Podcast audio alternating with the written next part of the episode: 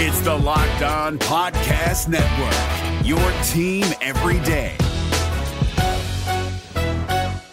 Jackson Gatlin here, host of the Monday edition Locked On NBA podcast. Every Monday, I cover the three biggest stories in the NBA with the local experts from Locked On. It's an awesome recap of the weekend of the NBA and a look at what's ahead. Mark your calendars on Monday to join me for Locked On NBA podcast, available on YouTube and wherever you get your podcasts. Money, money, money, Quickly to Wall. Wall yeah! measures. Beal. Gets open for three. Dagger! They don't want to be Here comes Pierce with five seconds left. Pierce with three. Pierce with two. Pierce full away at the horn. It's gone. Morris, Wall, Beal, and Gortat. Porter can't find anybody. He gives it to Wall. Working against Bradley for three. John Wall! What a shot!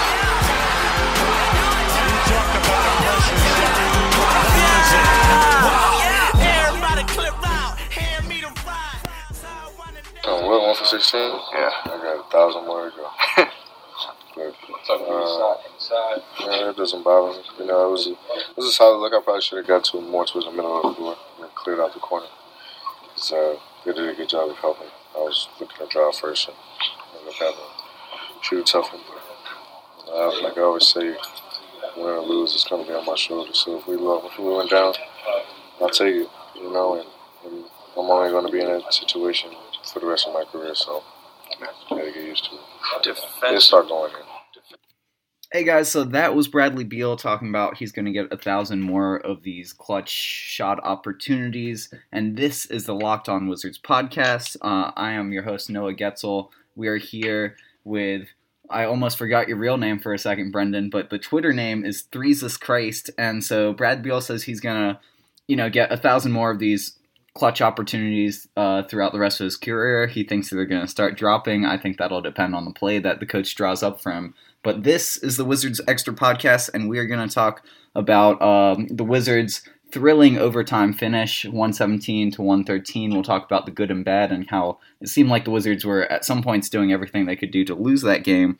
And then we're going to talk about a, a potentially big injury for the Wizards. Otto Porter's been struggling with hip issues, not just throughout this season, but throughout his NBA career and even when he was a star at Georgetown. So he went down and missed uh, the end of the fourth quarter in overtime. So we'll talk about the Wizards' options and how long they should rest him and what sort of wing depth they have. And finally, we're going to talk a little bit about uh, Ramon Sessions' debut and the Wizards meeting with some of the NBA officiating heads and mentors to talk about where things stand now in terms of player referee tensions and what kind of changes could could foreseeably happen in the future. So we're going to get started with the game recap. Brendan, can you please start off by introducing yourself? You've been on the podcast before. We're thrilled to have you back. Uh, let us know who you are and how to spell your awesome Twitter name.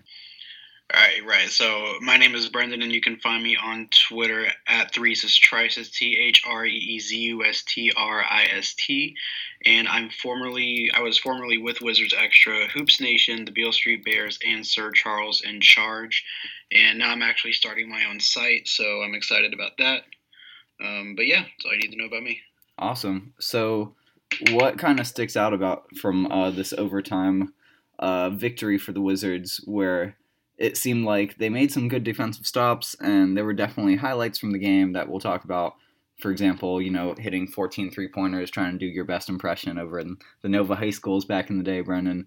But uh, there were there clearly some faux pas as well. Um, how many? 19 turnovers, I believe. So that's not looking too good. Um, the Wizards snapped their three game losing streak, and then also uh, kind of just like the late game lack of execution. They had a chance to win it with 22 seconds to go at the end of regulation. Got off an awful attempt from Beal, which was an ISO ball play, t- tightly guarded, and then they almost, they probably should have had a turnover, their 20th turnover, late in overtime when it seemed like there was a five second violation, but the refs were lenient.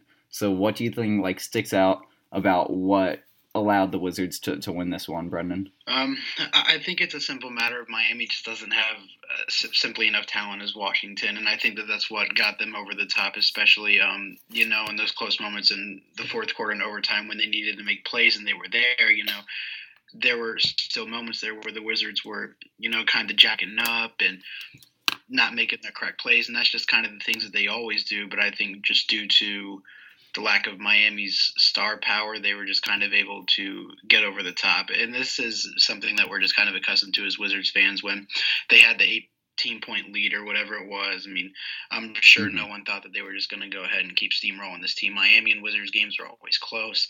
And if someone ever gets a big lead, the other team always fights back. That's just typically how it goes. And that was the case tonight. But again, just the better team won, the more talented team won. And I think that was a deciding factor. Mm-hmm. What was pretty surprising to me is that uh, the whole starting lineup for the Heat, let's see, 32 and 8, 40 points, 49 points, and then 64 off the bench. So, like Hassan Whiteside, who I think he missed the All Star game this year. Dragic was their one All Star. But, like, Hassan, Hassan Whiteside is supposedly one of the best centers in the league, and he was limited incredibly uh, eight points and six rebounds, four of those offensive, just shot four of nine. If I were to tell you that Never mind. Would you like? Would you think the, this game would even go to overtime with with Hassan Whiteside performing so terribly? I guess it just says a, a ton about the depth of the the Heat team. Um, I think it, it, goes back to the depth. I think the the Heat are definitely a a deeper team than the Wizards, not by much, but it's definitely there, especially from their guard play off the bench with guys like Tyler Johnson. Um, Josh Richardson was a guy who I know I think started tonight and has been starting for a while, but he's a guy that used to come off the bench, especially in previous seasons. But um, again, I think it's just the depth and it speaks to that, and they were able to keep them in the game and bring them back in the game. So definitely um, more giving credit to Miami steps. Mm-hmm. And let's recap like how the the narrative of this game kind of unfolded a little bit. So the Wizards started the game up what 25 to 7 um, and it was just ridiculous shooting numbers. Their defense was on. And then uh, at the end of the first quarter, it was like a 18 to 6 run. The Wizards ended up leading 31 25. But then in the second quarter, like the, the Heat run just kind of continued. It, it kind of went up to 30 to 12, and the Heat were able to tie the game up at 39. So this 18 point lead totally evaporated.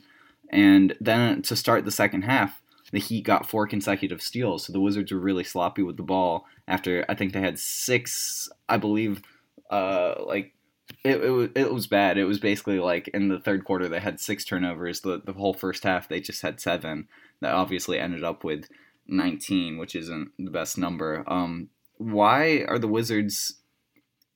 You know, I guess they're playing a playoff opponent, but it just seems like they can never really put their foot on the throat of the opponents and take advantage of these big leagues and leads and close team out, teams out, uh, stop the and you know just give their guys some some rest in the fourth quarter. We had Beal playing 43 minutes once again after he did that last night or not last night, Sunday.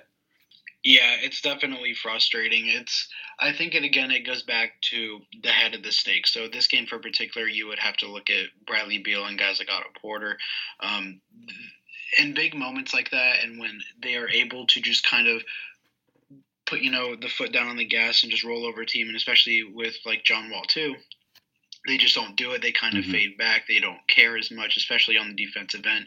And I think that's what we just saw tonight. And Miami's a team that you don't want hitting those momentum shots, and they absolutely are a team that hits momentum shots, and they don't like to get out on the arc. Sometimes the Wizards don't, and uh, the Heat are definitely a team that's going to capitalize on that. So that was a huge part of it. And yeah, it's just definitely more of an effort and a mentality thing. And I still just don't see the killer instinct that needs to be had going into the postseason. And again, these guys are different players in the postseason. This is just a regular season game. And right. was the result of this game going to like decide like a whole bunch of things? No, it wasn't. But it's, it's you're getting to a point now in the season where these wins are going to, you know, start mattering. And I know that in past seasons we start um, mentioning this every year, even at the beginning. We say these games down the line are going to matter, especially when it comes to standings. And I mean that especially holds true now, and especially with the tough schedule, you can't, you don't really have room to let up. But I think that what we've seen over the past few games is the Wizards have been really tired. But I don't think tonight they look so tired. But mm-hmm. uh, obviously, like you said, they played heavy minutes. Beal played 43, Markieff played 41, um, Otto played 31. So that's definitely not what you want to see. You want to be able to close these guys out pretty quick. Yeah, and when you talk about the killer instinct, can we go back and talk about two particular plays which seemed like the Wizards totally dropped the ball and then dodged a bullet? So I'm talking about the last play in regulation when the Wizards had 22 and a half seconds to go, and uh, held it for a little bit. He found Beal. He kind of like everyone cleared out. He just tried to make a one-on-one ISO move, and then uh, the wing defender seemed to kind of flinch at jumping over as Beal was kind of like pulling up for his step back jumper. That fell way short, and so that wasn't you know the the best executed play when you have that much time on the clock to, to do something besides just ISO. And then uh, in in overtime, with about 10 seconds to go, the Heat got two of the shots that like they couldn't have asked for better looks essentially. Um, so Dwyane Wade, who had a big game off the bench, 15 points. He's obviously one of the best closers in I don't know the past two decades of basketball. And he took Tom, Tomas Satoransky right down into the post, pump fake, got pretty much wide open, but uh, Markieff Morris was able to come in and contest the shot a little bit. So Wade missed it, but Markieff coming over for that help left uh, Kelly Olynyk wide open for that putback rebound. Lucky he missed it as well. Oubre got the rebound, and it was history from there. And finally, one other uh, big mistake that the Wizards made in fourth quarter and overtime, they shot four of eight from the free throw line, which turned out not to be costly, but it really put them at risk. So let's start with the end of regulation. What would you have liked to see um, in terms of a, a play to, to win the game with the score tied? obviously Scott Brooks seems to to favor just okay, let's let the time expire. Let me give the ball to my best player and see what happens instead of let's execute something. You know, more of X and O's approach to try and getting a play run instead of just saying everyone clear out. Beal's going to take it. Well, I think that we can all agree that in that situation with Otto Porter being out, that Beal needed to take the shot, and that's not the problem that um, well, that's not the thing that I had an issue with. I would have liked to see more movement. So, for example, they could have uh, they could have just set a simple ball screen. They could have had Markieff Morris or Mike Scott set it. Um, Mike Scott can pop or roll. Uh, Markieff Morris is that can do both as well. So Mm-hmm. Um, either of those options would have worked. You could have done a floppy screen and maybe. Um, I mean, I know Beal was he got a screen essentially to get open, but it was kind of way too early. Maybe you do it a few seconds later and set a different kind of screen, like I said, a floppy screen to kind of get him open more on the wing. And if it's not there, then he can attack, distribute if someone's open. You know, draw help side, whatever. But pretty much those two options is what I would have preferred, other than a Beal ISO. And I know that Beal is good sometimes in isolation. He has that nice turnaround jumper that he's kind of perfected, but you're not going to get that in that kind of situation. And I think he was sold on the fact that he was going to get there, beat his opponent, do that step back or that turnaround jumper, and obviously, again, it didn't work. And then in overtime, do you think it, it, it was like poor defense or it was just like a, a positive matchup um, on that final play where Wade was able to get all the way into the paint, pump fake, and then you know just inches away from from getting that what would it, it would have tied the game? Is that right? Were the yeah. Wizards down to at that point or up to? Yeah. Okay. Do you think there was an issue? Do you take any issue with that defensive stand? Uh, I mean, you would have like the, the thing, and, and, Wade's a Hall of Famer first and foremost. So I'm not mm-hmm. trying to crap on Wade by anything. I mean, he can still get to his spot whenever the hell he wants. But the the thing about it is, you would like to see Satoransky square him up a little bit more and kind of don't give him that range to get to the basket. But the problem with that is his Wade is so good at drawing fouls. So even if Sato were to jump in front and kind of cut him off or square him off or whatever, they're probably going to give him a foul call. So then you're at the situation there where I don't remember if they were in the bonus or not or whatever, but Wade could have pump faked and gotten to the line and shot free throws. So you're kind of looking at the same thing. And obviously, you never want to jump on mm-hmm. pump fakes. You, you never want to jump on any shot unless you're for sure that it's going up for sure. That's something that my coach always told me, and that's something that I like to use when teaching or when watching basketball in general. And it frustrates me so much because Kelly Oubre is the guy that jumps at shots all the time, and yeah. it bothers the living crap out of me. But um, yeah, this was just a situation where Satoransky should have known better. He's a smart player, and I thought that that shot was as good as going in. So the Wiz definitely dodged a bullet there. Right, and you know the, another good point you raise is not only is Dwyane Wade a Hall of Famer, but the way he draws contact and kind of sells the contact proved to be a big difference too. Um, he was able to tie the score really late in the fourth quarter when he it looked like he didn't get touched whatsoever when Beal kind of might have slightly breathed the same breath as him in the corner, but uh, Wade got to a free throw line for three shots, which were clutch, and he converted. So of course it's frustrating. Yeah, yeah, that was Oubre. I must have misspoke. My bad. So yeah, Wade was the shooter in the corner. It looked like it wasn't a foul, but yeah, Oubre must have gone in there for a little bit. So yeah, it's something to be aware of. Like even if there are whatever three seconds left on that final shot, like you don't want to you don't want to put him on the line, put him in position for an and one. That's a good point. We're going to take a real quick break, and then we'll be back to talk about Otto Porter and uh, another hip injury he sustained and what kind of options the Wizards have moving forward to get creative with their lineup and possibly even, mm, you know, maybe add another player since Ramon Sessions is only here for 10 days, presumably, unless he signs for the rest of the year. So, Locked On Wizards podcast is coming right back. I'm your host, Noah Goetzel, and Brendan Smith will be right back with you. The NBA playoffs are right around the corner, and Locked On NBA is here daily to keep you caught up with all the late season drama. Every Monday, Jackson Gatlin rounds up the three biggest stories around the league, helping to break down the NBA playoffs. Mark your calendars to listen to Locked On NBA every Monday to be up to date. Locked On NBA, available on YouTube and wherever you get podcasts. Part of the Locked On Podcast Network. Your team every day. Hey guys, welcome back to the Locked On Wizards podcast. Uh, the Wizards got a big overtime win over another playoff opponent, Miami Heat, tonight. So the Wizards advanced to 37 and 28, where, and uh, the Heat are three games behind them. One one thing that uh, kind of stuck out in the final end of the fourth quarter and then overtime was the lack of Otto Porter who was jumping for like a it looked like a long outlet pass and got a little bit undercut and came down really hard on his hip, which has had issues throughout his career. What did you see on that play, Brendan? And do you think it, it seems like something that's gonna linger? Um, he did stay in the game a little bit longer, hit a three, but then he was he was done for the night. Well, I thought first originally when it happened, and I saw where he was grabbing, it looked like he was holding his thigh. So I thought, oh, okay, he just got a Charlie horse. Maybe he got kneed on the way up or whatever. But then you're like, oh, it's the hip, and you hear Buck and Chris Miller talking about, oh, he's getting his hip looked at, and you're like, oh, well, that's not good. Uh, but it was just two guys going up for a ball. It definitely shouldn't have been a foul call or anything like that. But I mm-hmm. mean, the Wizards seriously have to be one of the worst outlet teams in the league. Like seriously, every time we throw an outlet pass, we fumble it or we don't get it. It goes out of bounds or something. It's crazy, but the real um, frustrating um, part is it seems like they're always off of steals or blocks or like some way the Wizards force a turnover and then they're like, all right, let's go in transition, and then all of a sudden they give it right back. I think they just get too excited, is what it is. yeah, but this play, by the way, came with 8:29 to go. So the Wizards, let's see, when did he sub out? Um, yeah, so Porter uh, hit that three like with 8:30, and then the very next play, I think the Wizards called. Uh, yeah, the Heat called timeout after that because the Wizards went up by four, and then Markieff Morris replaced Porter, and his night was done. So he missed what eight and a half plus five minutes of overtime. Those were crucial minutes. Do you think it, it'll be something?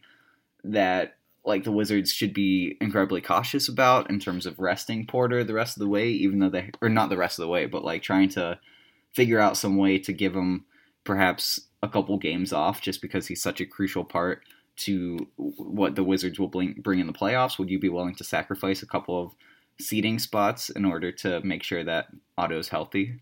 Well, first off, let me say that I don't like when any player on our team gets injured, but I am happy that this happened. And the reason I'm happy that this happened is because now Otto Porter's now missed a game, Kelly Oubre's missed a game. What have we noticed in both games when just one of those guys is not playing?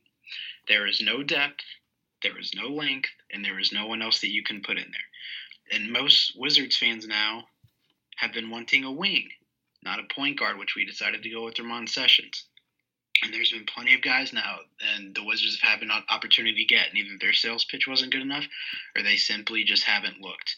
And these are guys like Marco Belinelli, Shabazz Muhammad, and then there's plenty of other free agents that can still be signed. And I know like the Euro League and the Chinese Basketball Association, whatever, they're probably getting towards the end of their seasons or whatever, but the wing position still needs to be addressed. And I'm hoping that these Oubre and Otto injuries ring some sort of bell in Ernie's head that something needs to be done because this can't happen anymore. But going back to should the Wizards consider resting him, I think it depends on what their aspirations are. Are they okay with being, you know, the four, five, six seed. I personally wouldn't want to play Cleveland in the first round. Um, so I would continue to try and maybe possibly even try to get the third seed. And if that's the case, mm-hmm. then you can't rest Otto Porter. But I think that if you can get a decent enough wing, then maybe you can start thinking about that down the line. But again, if you don't make the move, then you can't give guys like Beal and Otto rest, and that's going to be certainly frustrating, and especially for Beal if he keeps racking up these minutes. But obviously, you know Otto Porter, um, his hip is not great, so you're going to need him preserved for the playoffs. So I think that they do need to make a move and get a wing. Um, and sad to say that there has been no interest um, in a wing so far up to this point. So it's hard to say where they're going to go moving forward, but it needs to happen. Mm-hmm.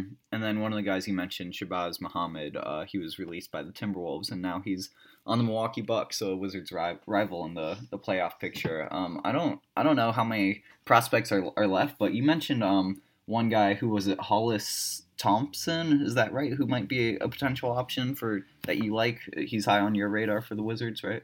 He is. I have always been a big Hollis Thompson advocate. He was with the Sixers for a while.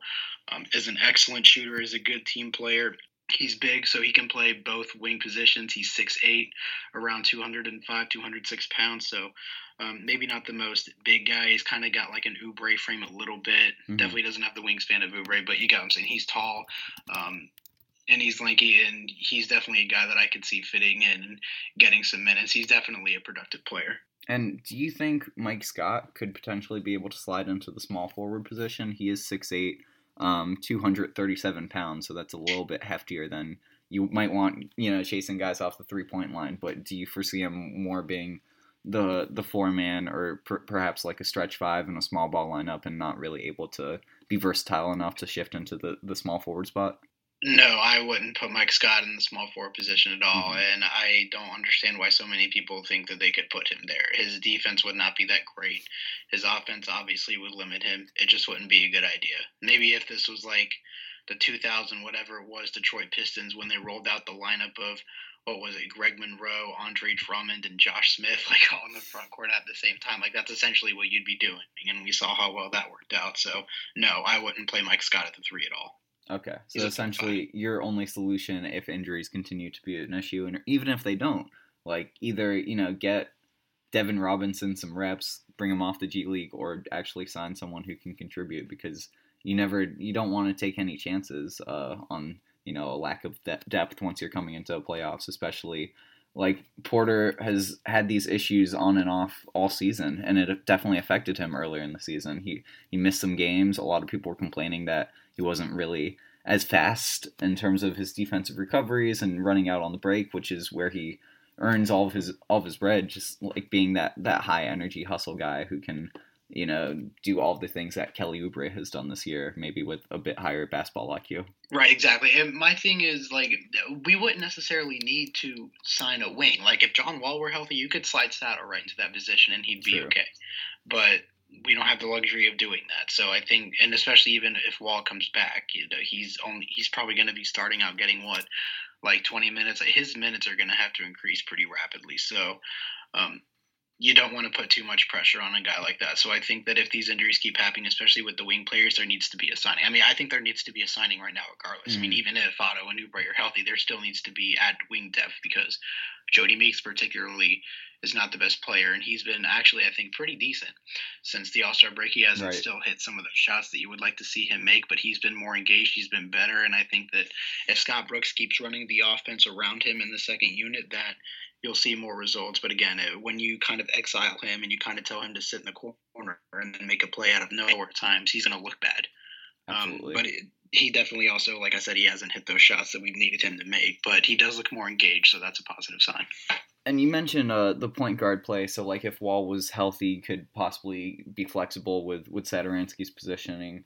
Um, what did you think of the first showing this season of Ramon Sessions, who played a little bit in the 2014-15 year, and then he was like the full-time backup 2015 and 16 for the Wizards.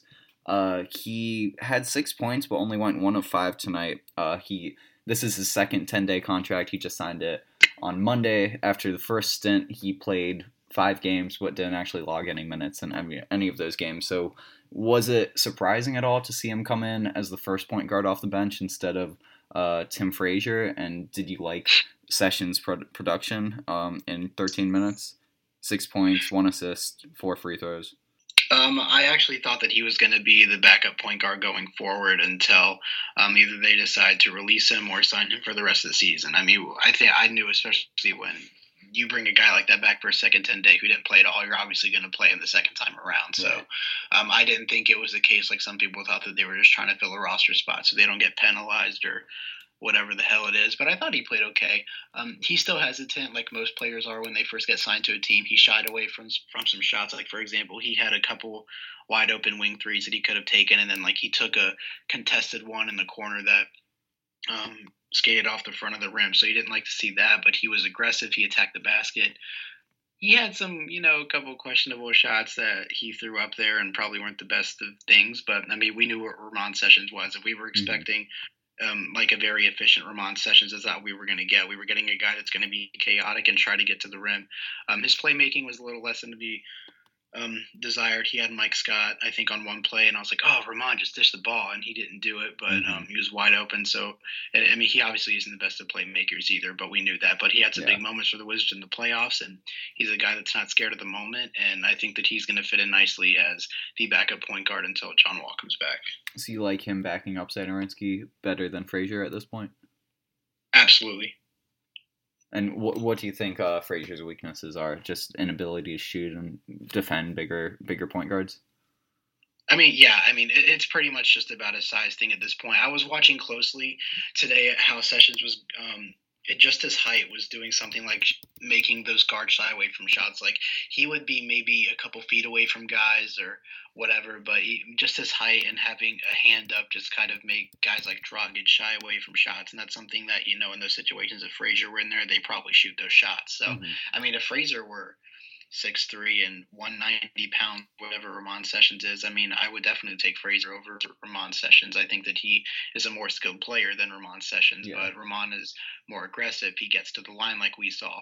Um, I think that one thing that I noticed tonight too is his foul drawing Right. skill or whatever if you want to call it a skill is still there and so when you have a guy like that and then Meeks in there both are good at drawing fouls I think that will be good for the second unit Absolutely, yeah, and it's it's not too big of a difference, but like when you you think about point guards, like you want to be at least six foot three, and then when you look at Frazier, he's six one, maybe if you're generous, and he only weighs 170 pounds. So we're gonna take one more quick break from Locked On Wizards podcast. We'll be back to talk about um, the relationship between players and officials because the Wizards had a meeting with Monty McCutchen, who has a new role in the league, who's kind of mentoring. He's overseeing all the, all the officiating in terms of training and development. So we'll talk about some player quotes on that matter right after the break. So stay tuned. The NBA playoffs are right around the corner, and Locked On NBA is here daily to keep you caught up with all the late season drama.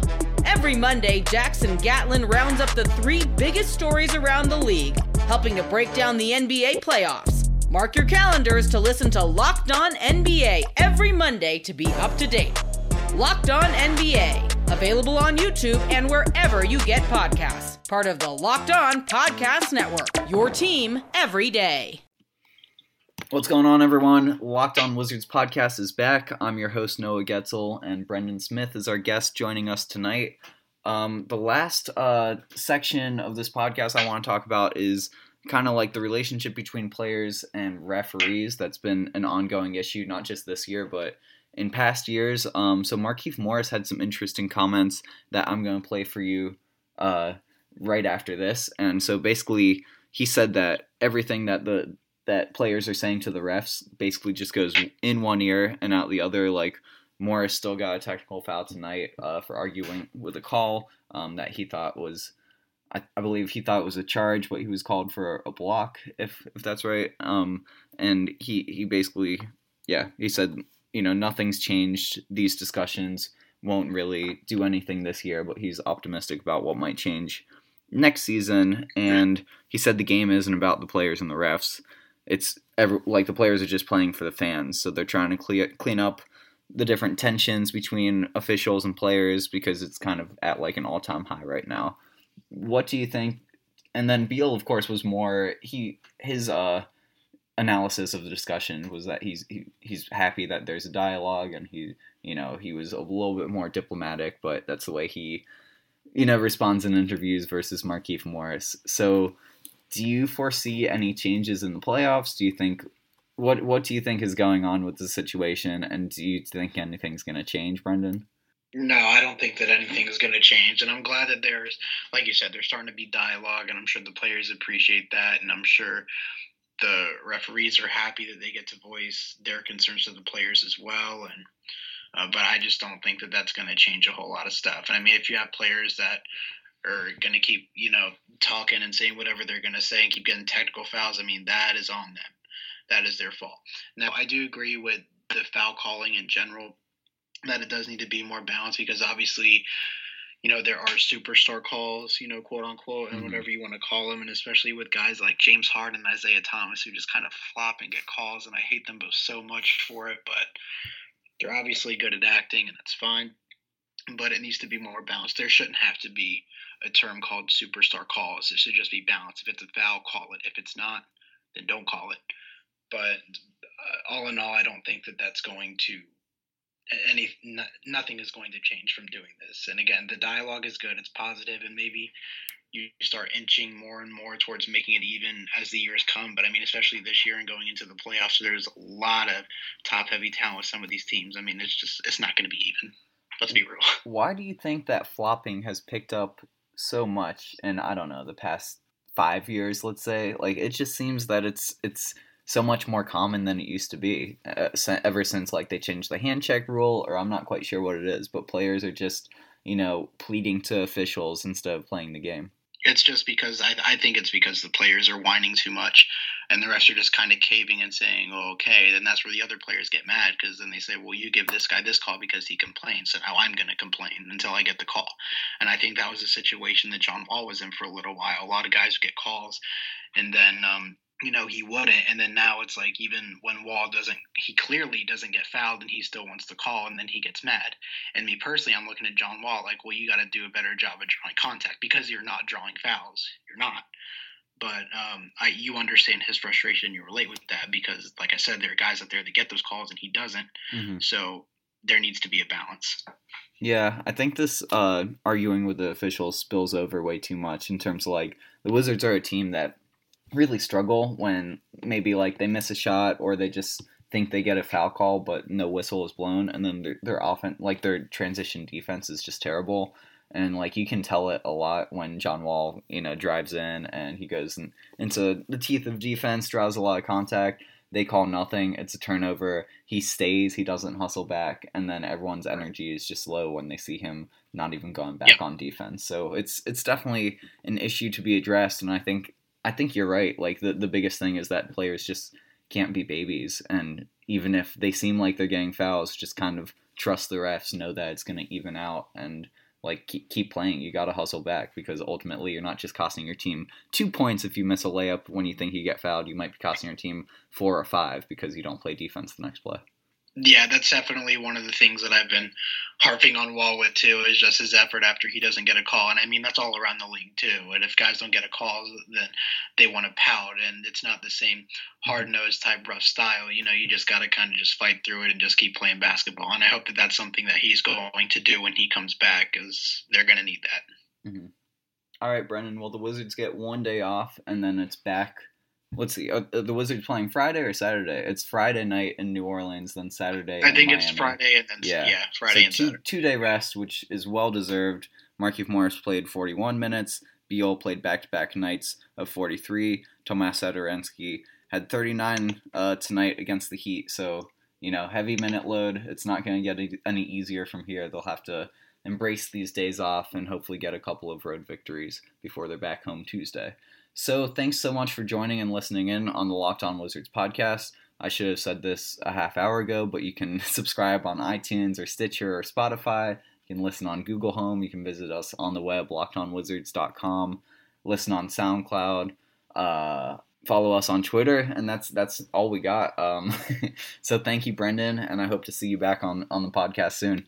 All right, thanks for having me as always. Absolutely, man. Here's Markieff Morris on player referee relations. He says it's at an all time worst right now. So listen in.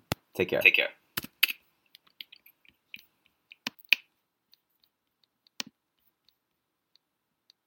This morning, you guys met with Monty McCutchen for this respect of the rules, respect of the game um, stuff. What was your takeaway? Nothing. I mean, I still got to check tonight, so honestly, it really doesn't. None of that, you know, just went all of it just went in one ear out the other, you know, because sometimes, you know, emotions get involved and, you know, guys just jumping the gun, but, you know, hopefully next year it'll change though. Morris was then asked if it seemed like a dialogue where the players and were actually trying to talk with the officials, or if it was more more so one sided. And he said it seemed like an open dialogue. But it was more so them talking and trying to clean up a, a bunch of different stuff. Uh, you know, there's just a lot going on between the players and the refs right now, and we just trying to, uh, you know, you know, honestly, the game is not is not about the players and, and the refs. We playing for the fans, so we trying trying to clean it up a, a whole lot. You know, it's it's at an all time high right now. Hey, Prime members, you can listen to this Locked On podcast ad free on Amazon Music. Download the Amazon Music app today.